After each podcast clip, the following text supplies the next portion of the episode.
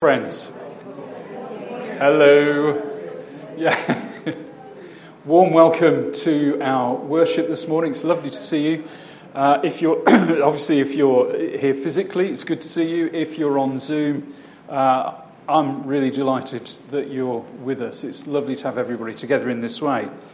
Uh, we begin a new series this morning, and uh, it's my first Sunday of the new year with you. So I suppose I ought to say Happy New Year, hadn't I, really? Yeah. but you've got past that. Uh, I wonder if any of your resolutions are still extant, or whether you've just put them to one side and thought, no, we'll just get on with life, which is what I tend to do.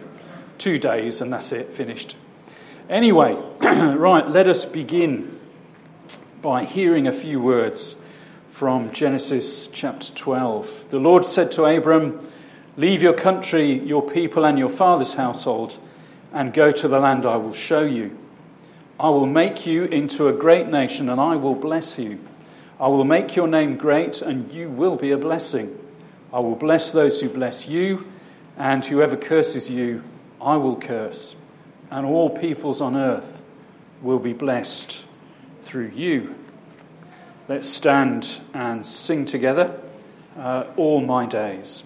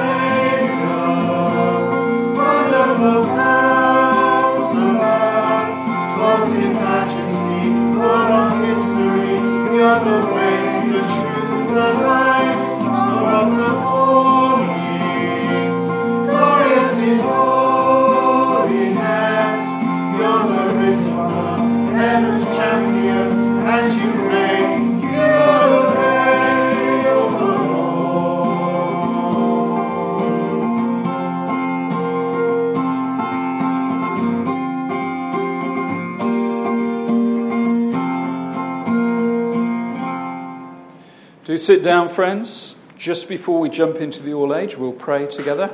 Let us pray.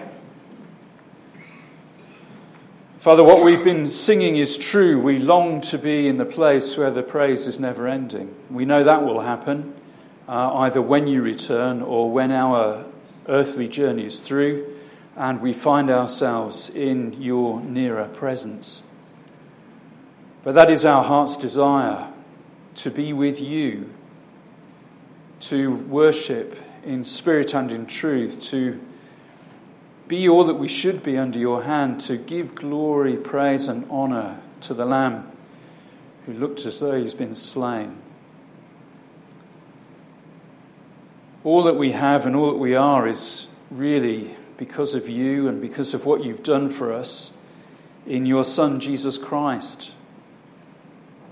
We could never have scaled the heights that are required to make our way to you. So we're so thankful that you opened a way for us. Our hearts are full, and out of that fullness, we pray that we might be able to respond in right ways to your calling and to your prompting. When we look at our lives, Lord, we know that we're not all that we should be. There have been occasions when we have said, done, or even thought things which are not honouring to your name. They're not worthy of the name of Christ. And were those things to be known, they'd bring shame to us. We're very sorry, Lord, about that. And with your help, we won't do that again. Please lift us up, dust us off, and set us on our way again with you. Draw near to us, we pray. In Jesus' name. Amen. We're going to begin a new series today. It's the latter part of the book of Genesis. And over the, over the period that I've been with you, we've, we've been into the book of Genesis. Uh, and, you know, we started with those first 11 chapters, the prehistory, um, the created order, the, uh, the creation of human beings, the fall, Cain and Abel, all the way through to Tower of Babel and the flood and Noah and all of that piece. And then into the patriarchs with Abraham. And the reason for reading uh, Abraham's call at the beginning was just to remind us uh, of what God said to Abraham and the way in which God is working his purpose out through each succeeding generation. We're going to see a little video which will remind us of everything that has gone before from chapter 12 uh, all the way through to the end. So, spoiler alert, you're going to find out what happens to Joseph uh, by the time we get to the end of this little piece. Uh, but we'll do some detailed work in a little while. So, let's see the video.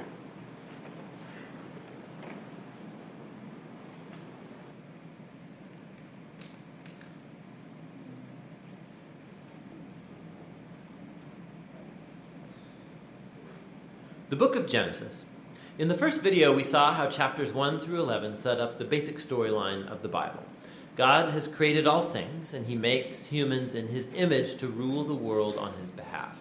The humans choose sin and rebellion, and so the world spins out of control into violence and death, all leading up to the rebellion and scattering of the people in Babylon. And so the big question is what is God going to do to rescue and redeem his world?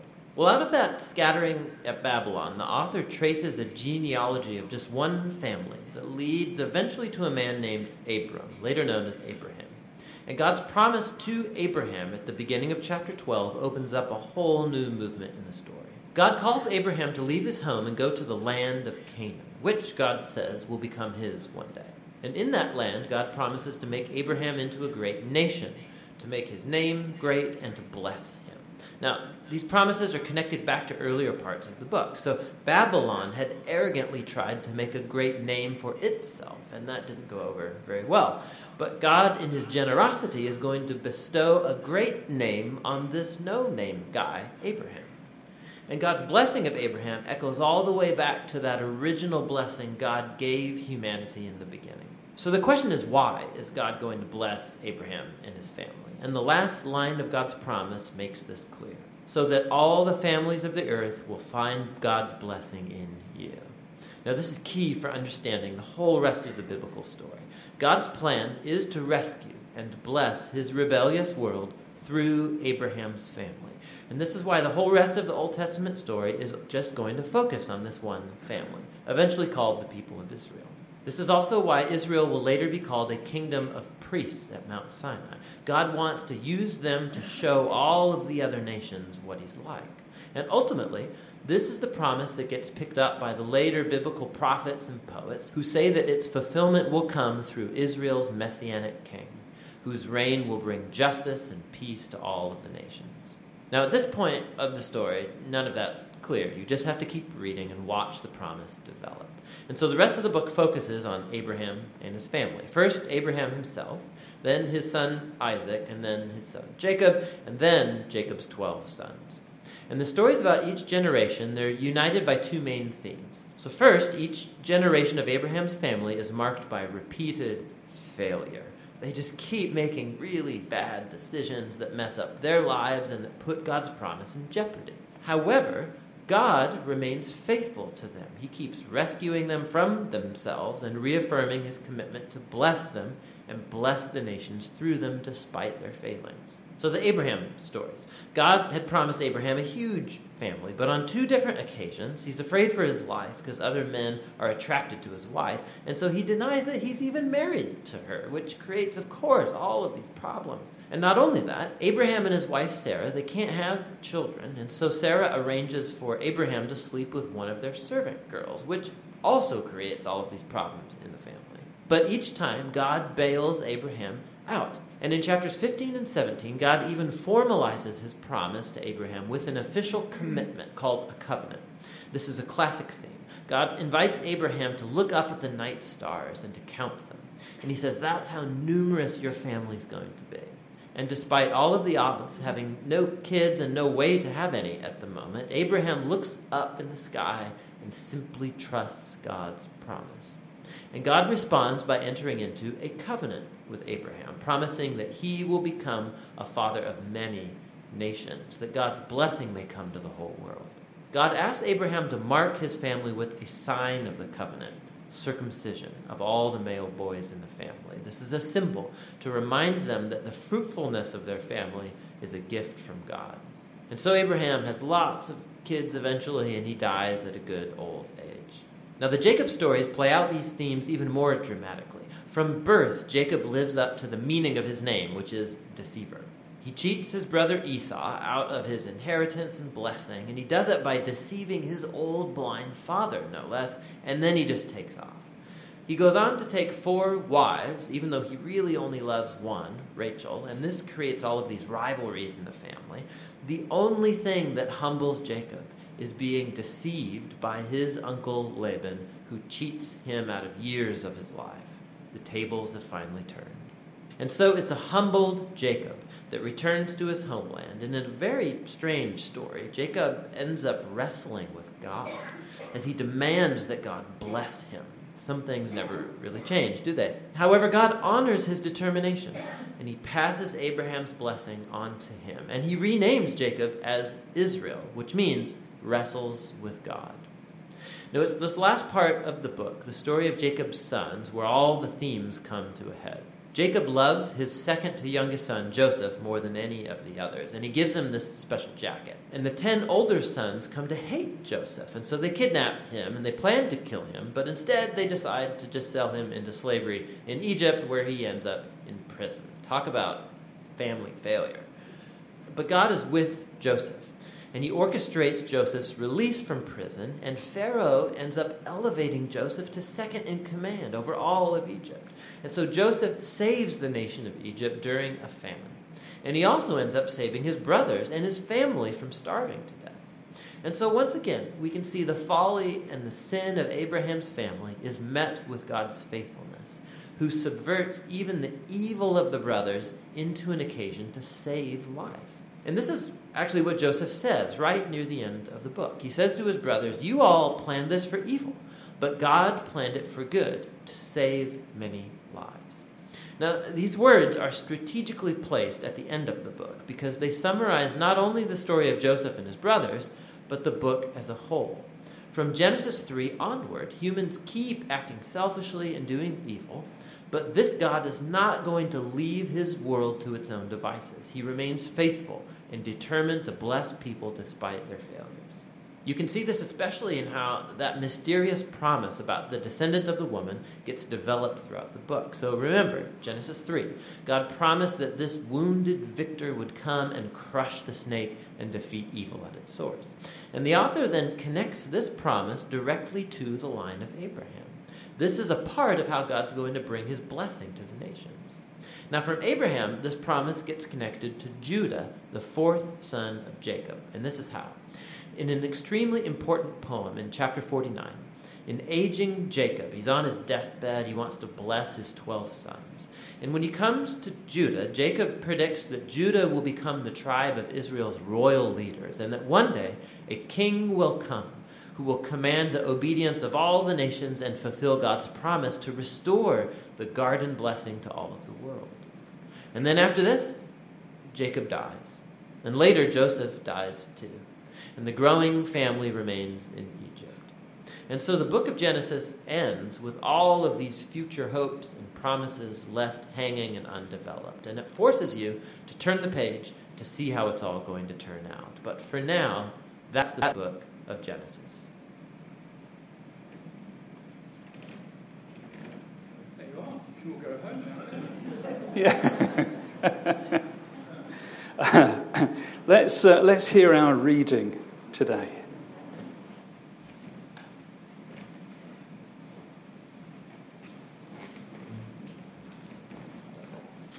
Right. You get both of us because it's quite a long one, and David said they'll get fed up and fall asleep, so he's dreadful. Jacob lived in the land where his father had stayed, the land of Canaan. This is the account of Jacob's family line. Joseph, a young man of 17, was tending the flocks with his brothers the sons of Bilhah, Bilhah and the sons of Zilpah, his father's wives. And he brought their father a bad report about them. Now Israel loved Joseph more than any of his other sons, because he had been born to him in his old age. And he made an ornate robe for him. When his brothers saw that their father loved him more than any of them, they hated him and could not speak a kind word to him. Joseph had a dream, and when he told it to his brothers, they hated him all the more. He said to them, Listen to this dream I had. We were binding sheaves of grain out in the field, when suddenly my sheaf rose and stood upright, while your sheaves gathered around mine and bowed down to it. His brother said to him, Do you intend to reign over us? Will you actually rule us? And they hated him all the more because of his dream and what he had said. Then he had another dream and he told it to his brothers. Listen, he said, I had another dream, and this time the sun and moon and eleven stars were bowing down to me. When he told his father, as well as his brothers, his father rebuked him and said, What is this dream you had? Will your mother and I and your brothers actually come and bow down to the ground before you? His brothers were jealous of him, but his father kept the matter in mind. Now his brothers had gone to graze their father's flocks near Shechem. And Israel said to Joseph, As you know, your brothers are grazing the flocks near Shechem. Come, I'm going to send you to them. Very well, he replied. So he said to him, Go and see if all is well with your brothers and with the flocks, and bring word back to me. Then he sent him off from the valley of Hebron. When Joseph arrived at Shechem, a man found him wandering in the fields, and asked him, what are you looking for? He replied, I am looking for my brothers. Can you tell me where they are grazing their flocks? They had moved on from here, the man answered. I heard them say, Let's go to Dothan. So Joseph went after his brothers and found them near Dothan. But they saw him in the distance, and before he reached them, they plotted to kill him. Here comes that dreamer, they said to each other. Come now, let's kill him and throw him into one of these cisterns and say that a ferocious animal devoured him. Then we'll see what comes of his dreams. When Reuben heard this, he tried to rescue him from their hands. Let's not take his life, he said. Don't shed any blood. Throw him into this cistern here in the wilderness, but don't lay a hand on him. Reuben said this to rescue him from them and take him back to his father. So when Joseph came to his brothers, they stripped him of his robe, the ornate robe he was wearing, and they took him and threw him into the cistern. The cistern was empty, there was no water in it. As they sat down to eat their meal, they looked up and saw a caravan of Ishmaelites coming from Gilead. Their camels were loaded with spices, balm, and myrrh, and they were on their way to take them down to Egypt. Judah said to his brothers, What will we gain if we kill our brother and cover up his blood? Come, let's sell him to the Ishmaelites and not lay our hands on him. After all, he is our brother, our own flesh and blood. His brothers agreed. So, when the Midianite merchants came by, his brothers pulled Joseph up out of the cistern and sold him for twenty shekels of silver to the Ishmaelites, who took him to Egypt. When Reuben returned to the cistern and saw that Joseph was not there, he tore his clothes. He went back to his brothers and said, The boy isn't there. Where can I turn now? Then they got Joseph's robe, slaughtered a goat, and dipped the robe in the, robe in the blood. They took the ornate robe back to their father and said, We found this. Examine it to see whether it is your son's robe. He recognized it and said, It is my son's robe. Some ferocious animal has devoured him. Joseph has surely been torn to pieces. Then Jacob tore his clothes, put on sackcloth, and mourned for his son many days. All his sons and daughters came to comfort him, but he refused to be comforted. No, he said, I will continue to mourn until I join my son in the grave. So his father wept for him. Meanwhile, the Midianites sold Joseph in Egypt to Potiphar one of Pharaoh's officials, the captain of the guard. Friends? Thank you. Uh, we're going to sing together once again, and at the end of this song, I will receive the offering. Blessed be your name. So, when things are going well, blessed be your name. When things are not going so well, blessed be your name. If you're able, please stand and we'll sing together.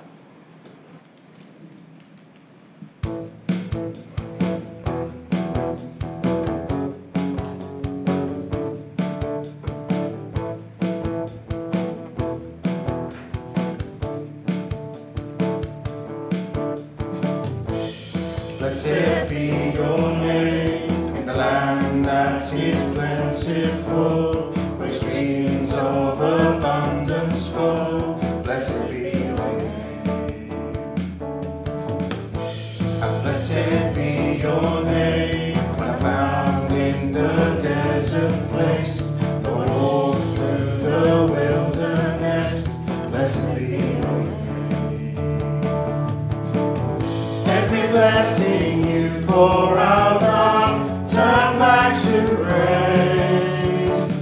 When the darkness closes in God, still I will say,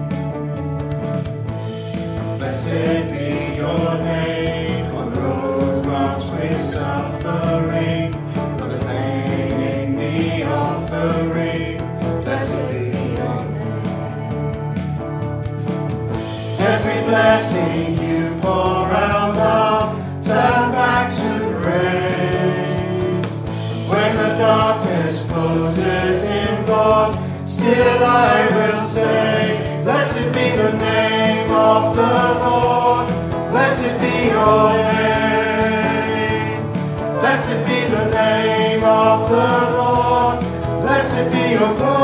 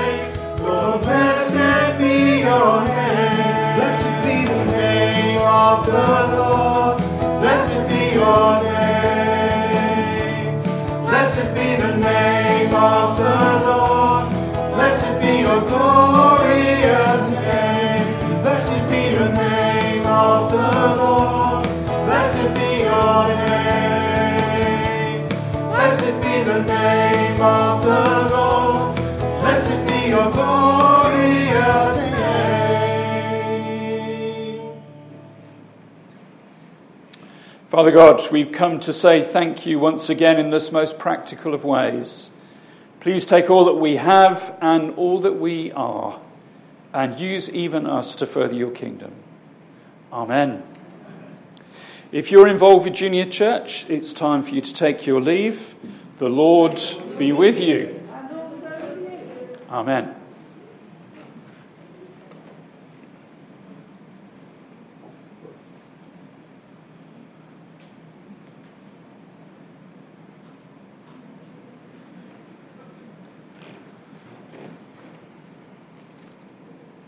Hope you found the little uh, video reprise helpful. I, I really like the work that those folk do. Um, if you want to see more of that sort of thing, uh, they're all on YouTube.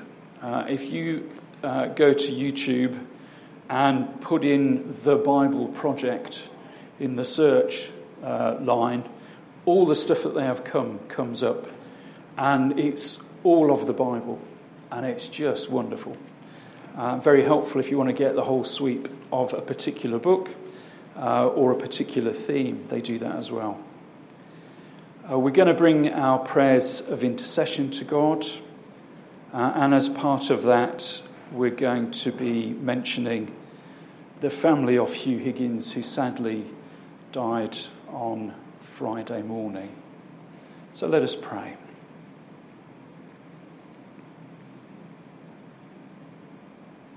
As always, Lord, we thank you for the great privilege and responsibility of prayer, this particular sort of prayer, intercession.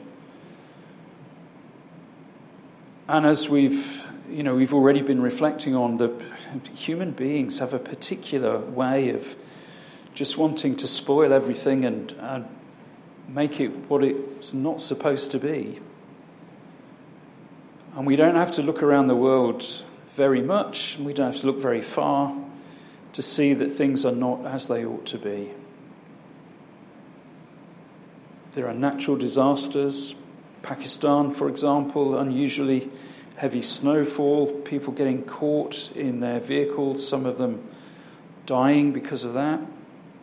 Political unrest, Kazakhstan, where there's been massive unrest for a few days, well, in fact, it's longer than that, really. But it has all come to a head in the last few days and the armed forces of that country shooting citizenry. All sorts of things being said by the political leadership which may or may not be true. The continuing crackdown by China on Hong Kong and their refusal to allow any mention of the possibility of democracy the wiping out of what happened at Tiananmen Square.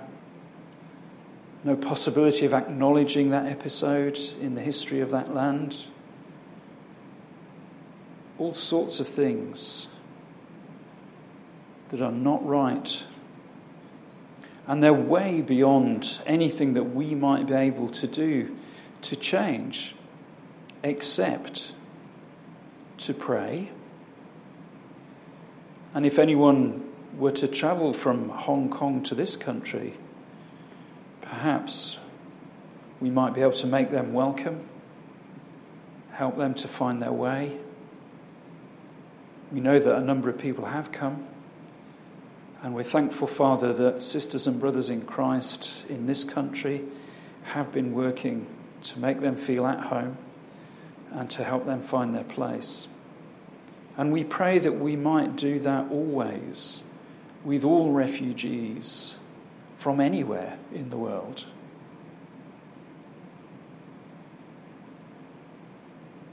the BMS encourage us to pray today for the Peruvian Evangelical Baptist Convention. And we're pleased and honoured to be able to lift up our sisters and brothers in Christ in that country before your throne, Lord. We pray that they'll have a really good time, a time of great encouragement, a time when they'll hear testimony of your church growing, where they'll be able to help one another, where they will learn more of what's in your word, that they'll be built up in their faith, encouraged to go back to the churches that they are pastoring and worshipping in uh, and ready and able to do yet more to see the kingdom of God growing and expanding in that country. We pray for our own church and thank you for everything that happens in this building. We particularly want to lift before you uh, Boys Brigade and Girls Association. Thank you for the work that goes on week by week, quietly without great fanfare. We know that there are a number of our young people who are growing in their faith, developing in their understanding. Some uh, not yet ready to make that step, uh, but on the journey. Others who have committed themselves to you, Lord, growing in their faith. We thank you for all those that help with that work. We pray that you will sustain them and encourage them.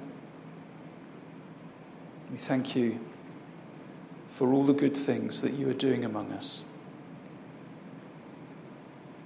We pray for the family and friends of our friend Hugh Higgins, who has died. He's been unwell for quite some time. Thank you for the opportunities that we've had to be alongside him, to know him uh, and to listen to him, be with him, pray for him and with him. We pray for Adrienne and for Angel as they mourn the loss of a partner and father. There's wider family too, Lord, that will need to know your comfort in these days.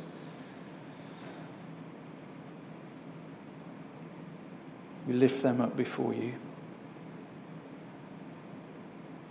We pray, Holy Spirit, that you'll do your work as comforter amongst these folk.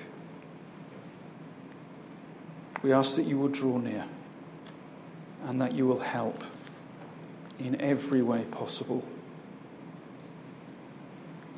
We gather up all of our prayers together as we say the Lord's Prayer. Our Father, who art in heaven, hallowed be thy name. Thy kingdom come, thy will be done on earth as it is in heaven.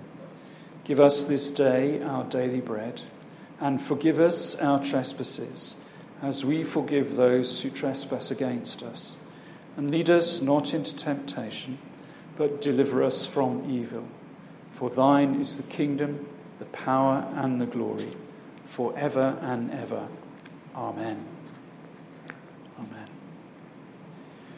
We're going to sing together once again. If you're able, please stand. Reign in me, sovereign Lord, reign in me.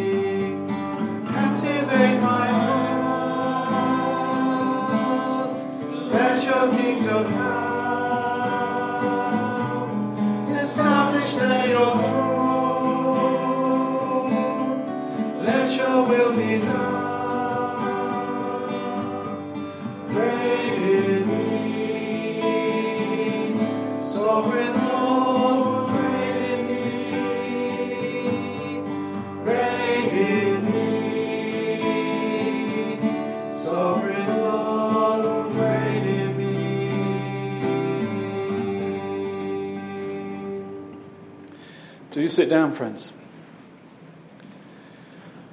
So, the Joseph story.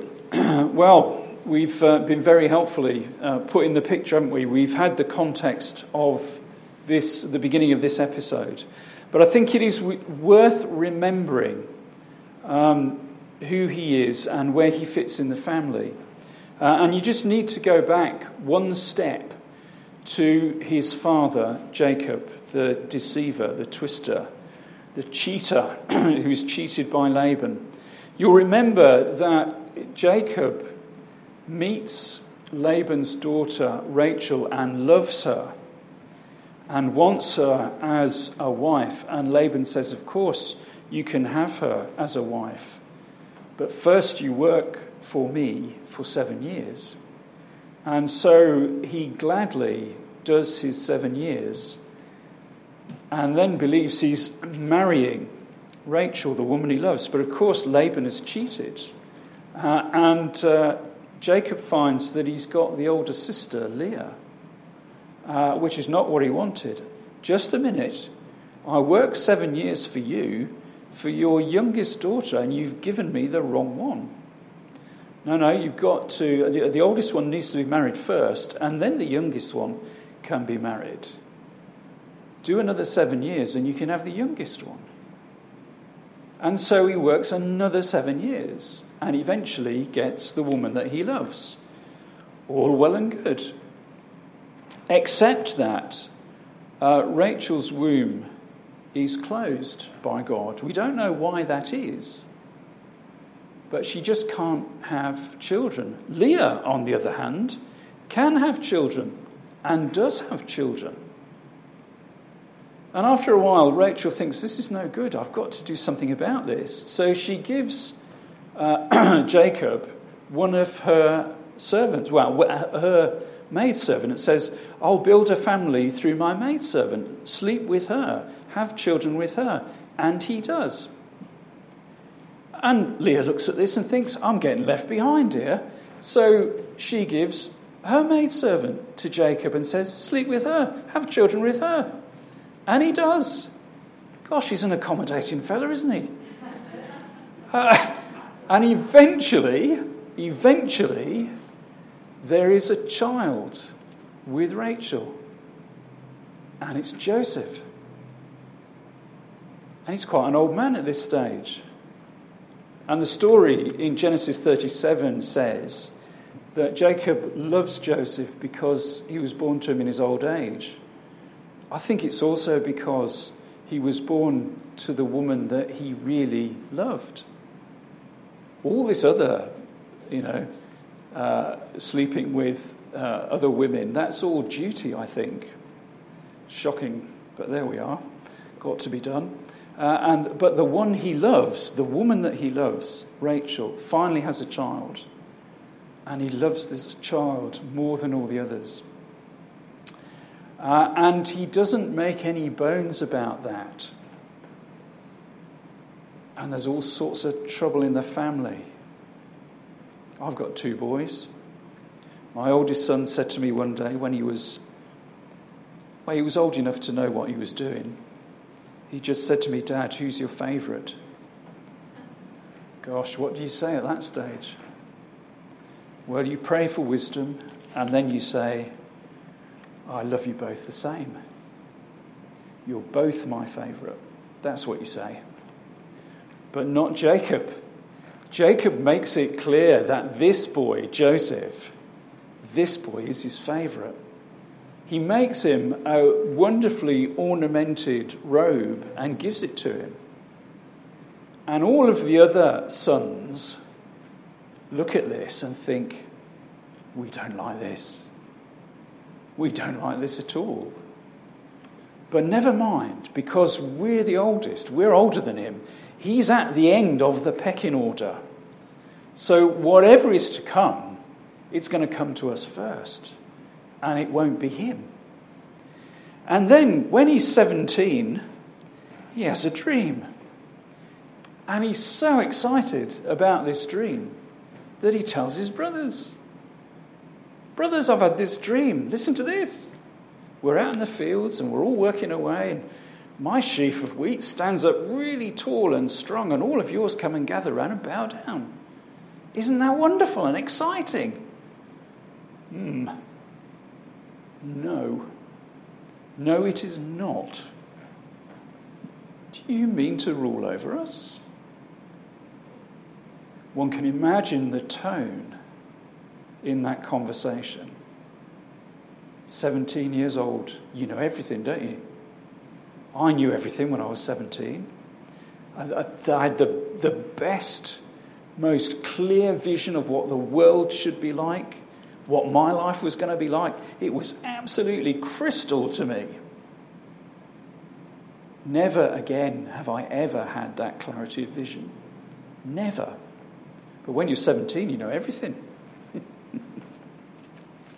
He has a second dream where the moon and the stars bow down. And he shares that with his brothers and with his father. Now, his father, of course, his father knows a little bit more than the brothers.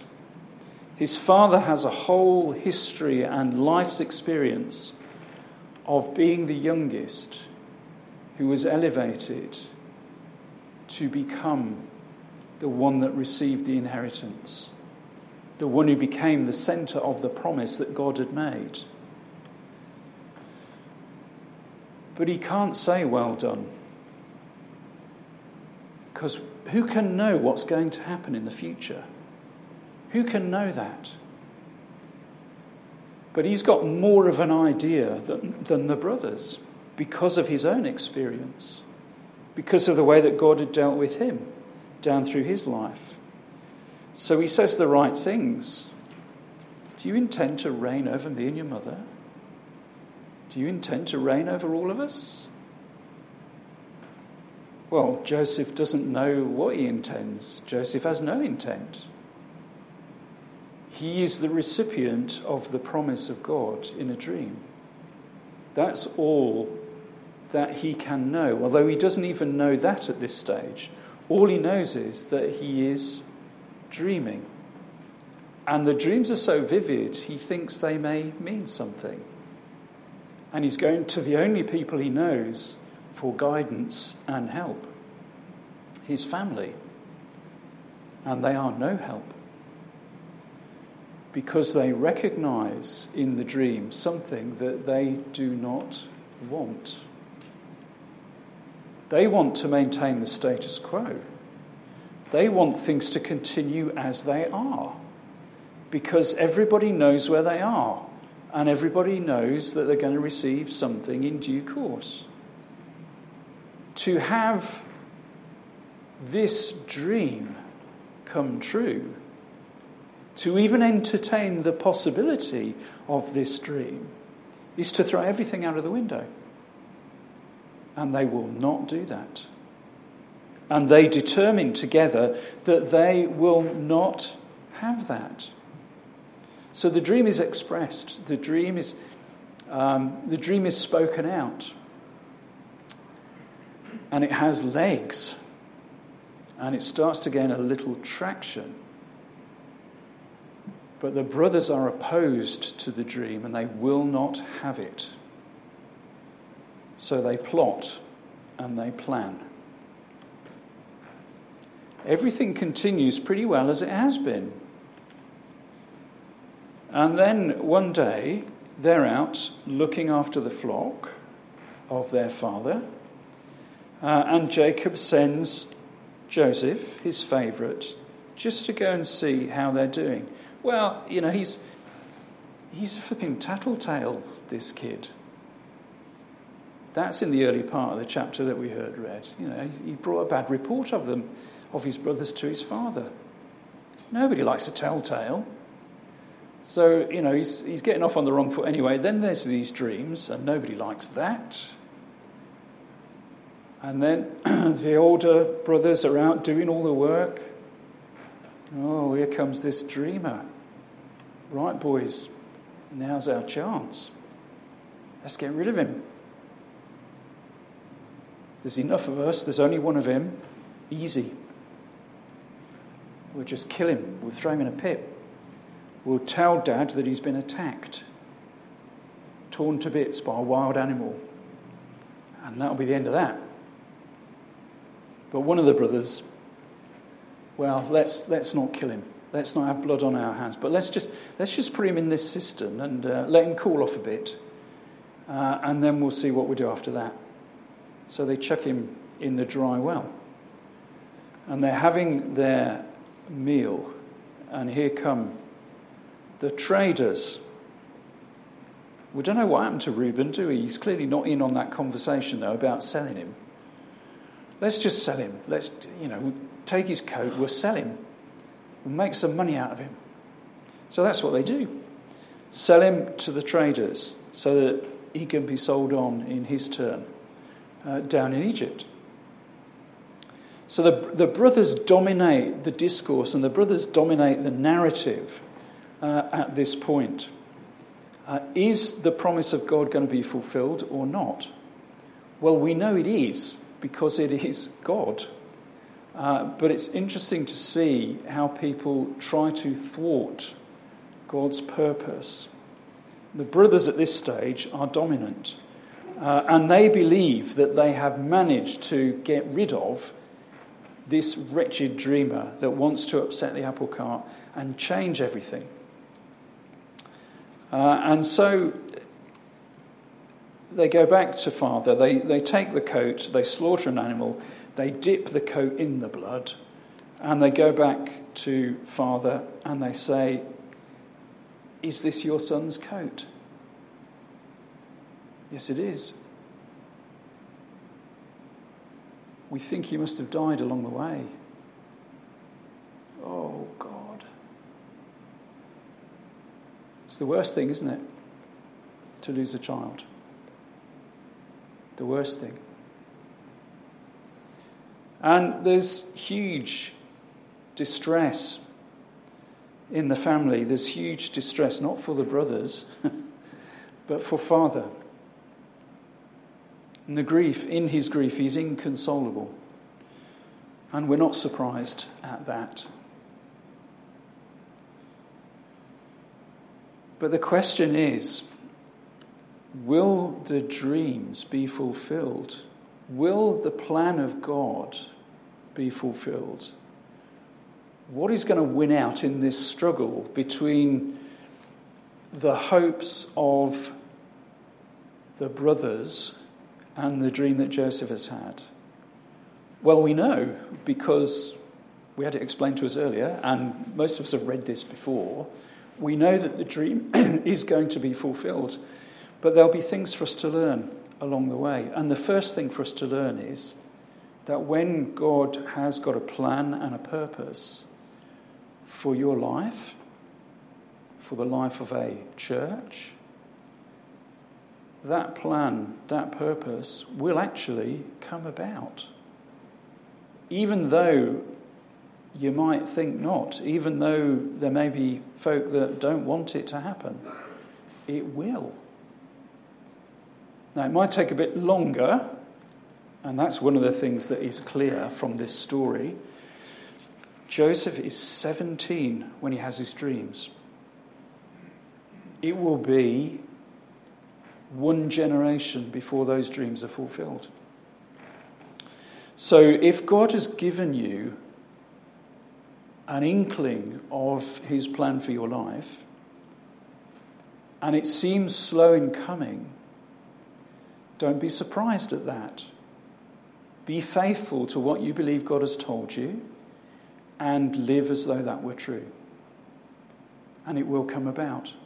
It absolutely will. That's what this story teaches us. So we have the vision, the dreams, we have. Uh, Power, what do you do with power when you've got power? Well, the brothers, you know, they use their power for ill. Um, when Joseph has got power and the boot's on the other foot, what happens? Well, we'll see, won't we, as the story unfolds. But God is working his purpose out. That is the thing that we can hold on to. It's, it's the thing that we see, it's the seed of the narrative at this stage, and that's all we know. Uh, and the, the center of the narrative, the dreamer, he seems to be just pushed from pillar to post, and, and he has no power at this stage. Uh, there is nothing going right for him. And yet, God has a plan. We'll see how it works out. Let me pray for you. Father God, thank you for your word and for all that it teaches us. We think about our own lives and what you may want for us individually, and we think about our life together as a church and what you may want for us corporately. We pray, Lord, that you will help us to be those who will work in partnership with you to bring about your purpose. To bring about your purpose for us individually, to bring about your purpose for us as a church. Help us to have eyes that can see and ears that can hear. Help us to be attentive to all of the ways that you might want to speak to us and show us things. Draw near and bless us, we pray. Amen. So, of course, we're going to finish with the hymn, God is Working His Purpose Out. If you're able, please stand as we sing together. I've just asked Rob to, to pause for a second. This, this hymn has got loads of words in it. It's a brilliant hymn, fits the theme really, really well. It's quite an old fashioned hymn. It's got loads and loads of words in it. I just wanted to read for this new year verse 3, and then we can think about it when we sing it in a moment.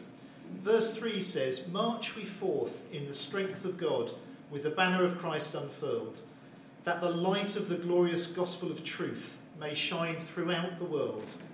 Fight we the fight with sorrow and sin, to set their captives free, the captives of sorrow and sin, that the earth may be filled with the glory of God as the waters cover the sea. Strong stuff. So let's enjoy this one.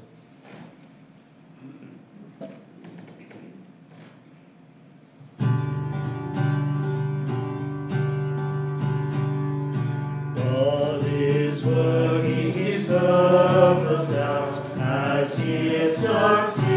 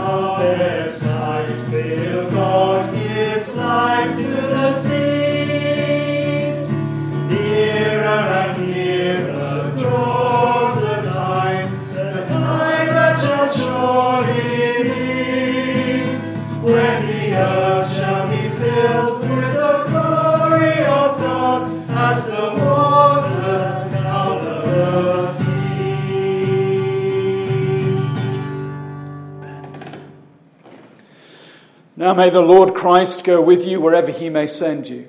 May he guide you through the wilderness and protect you through the storm. May he bring you home rejoicing at the wonders he has shown you. May he bring you home rejoicing once again into our doors. In the name of the Father, and of the Son, and of the Holy Spirit. Amen.